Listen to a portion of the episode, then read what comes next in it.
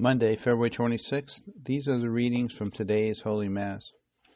First readings are reading from the book of the prophet Daniel, chapter 9, verses 4b through 10. Lord, great and awesome God, you who keep your merciful covenant toward those who, you, who love you and observe your commandments, we have sinned, been wicked, and done evil.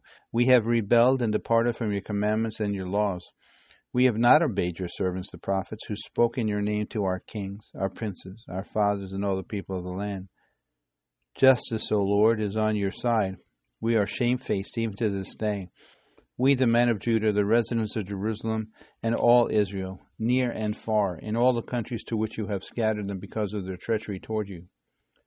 O Lord, we are shamefaced, like our kings, our princes, and our fathers, for having sinned against you. But Yours, O Lord our God, are compassion and forgiveness. Yet we rebelled against you and paid no heed to your command, O Lord our God, to live by the law you gave us through your servants, the prophets. It's the word of the Lord. And the responsorial psalm Lord, do not deal with us according to our sins. Remember not against us the iniquities of the past. May your compassion quickly come to us, for we are brought very low. And the response, Lord, do not heal with us according Deal with us according to your sin, our sins. Help us, O God, our Savior, because of the glory of your name. Deliver us and pardon our sins for your name's sake. And the response, Lord, do not deal with us according to our sins. Let the prisoners sighing come before you with your great power, free those doomed to death. Then we, your people, and the sheep of your pasture, will give thanks to you forever. Through all generations we will declare your praise. And the response, Lord, do not deal with us according to our sins. And the verse before the gospel Your words, Lord, are spirit and life. You have the words of everlasting life.